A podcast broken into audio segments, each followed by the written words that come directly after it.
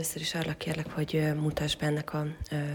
történetnek a, az előzményeit, mikor íródott, és mit szerettél volna létrehozni. Elgondolkoztam azon, hogy, hogy az elmúlt fél évszázadból alig tudok olyan színdarabot mondani, ami magyar nyelven íródott, és ö, ö, a végjáték műfajába sorolható. Volt pár ilyen szoció végjáték, portugál nagyon sikeres volt ezek közül, de a műfaj azért mégiscsak más annak a végjátéknak, mint mondjuk, amit, amit a, a század első felében olyan nagyon szerettek a nézők. Másfél viszont ezt a fajta végjátékot nevezhetjük ezt fársznak, bohózatnak, de azt hiszem, hogy a végjáték a legmegfelelőbb kifejezésre.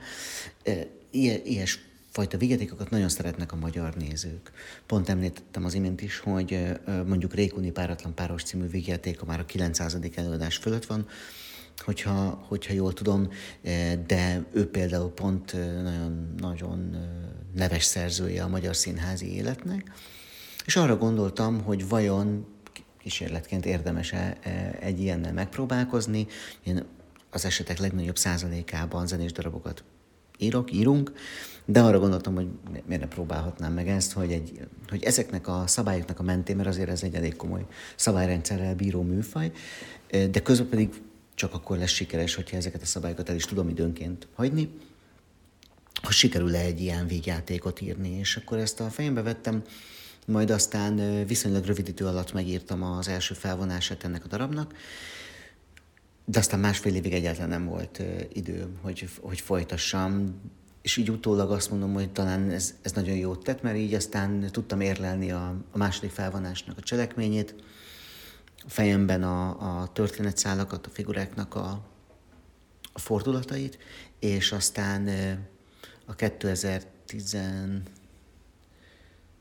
évben, azt hiszem, igen, akkor be tudtam fejezni. De utána annyira be volt voltam táblázva, hogy 2019-ben tudtam csak bemutatni magát az, az előadást, szóval már nekem is nagy várakozásom volt, hogy vajon ez, ez eltalálja a nézőt, és ha igen, mennyire reméltem, hogy el fogja találni, mert, mert igyekeztem úgy megírni, hogy minden kívánalomnak megfeleljen, de mégis azért ilyen szempontból talán egy picit kevesebb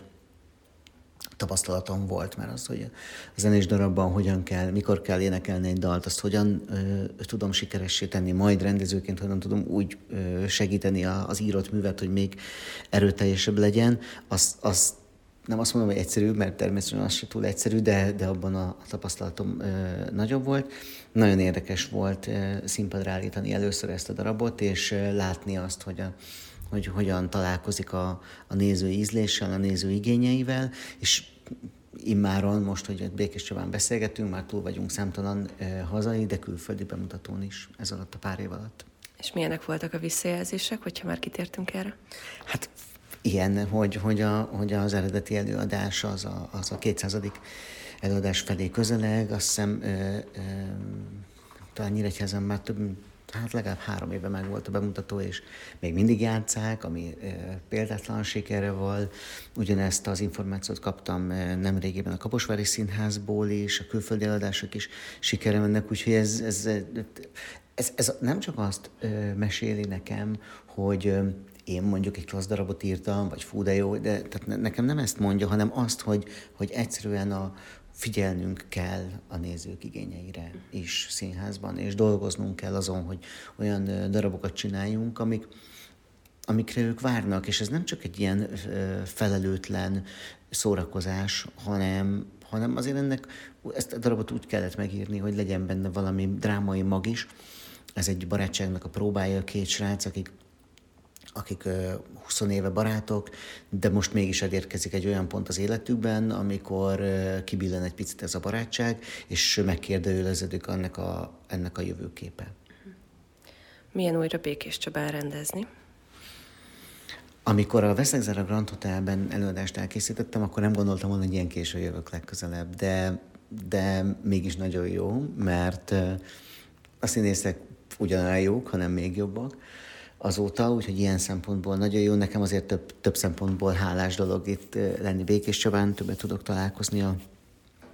családommal, az én szűk családom száz százaléka itt él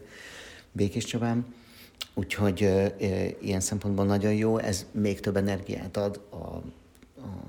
rendezéshez is, de az is nagy, nagyon sok energiát adott, hogy, hogy mennyire felkészültek a színészek, és hogy milyen szeretettel fogadtak, és milyen jól játszák ezt a darabot. Ezt a darabot nehéz, nehéz jól játszani, mert, mert nagyon egyszerűen kell fogalmazni, de mégis rettentően pontosan kell játszani, úgyhogy külön örülök, hogy ezt a világot ezt ilyen ügyesen el tudták kapni, és hogy milyen jól befogadták Bátya Évát is, aki vendégművészként csatlakozott a csapathoz. Milyen erre a színpadra vinni ezt a darabot, akár látványvilágról is beszélhetünk? Pont ö, optimális ennek a szín, színpadnak a mérete ehhez a darabhoz, mert egy zárt térben játszódik, egy szállodai szobában, és ehhez a magyar viszonyokban egy, egy, egy se nem pici, se nem túl nagy színpad kell. Mert hogyha túl pici a színpad, akkor kicsit elkezd zűrzavarossá válni, mm, hogyha meg túl nagy, akkor meg, akkor meg, egy, akkor meg valahogy azt érzem, hogy mikor jönnek a táncosok, de itt nem, fog, nem fognak jönni a táncosok, úgyhogy nagyon optimális ennek a, ennek a színpadnak a, a nagysága és a, és a mélysége is, és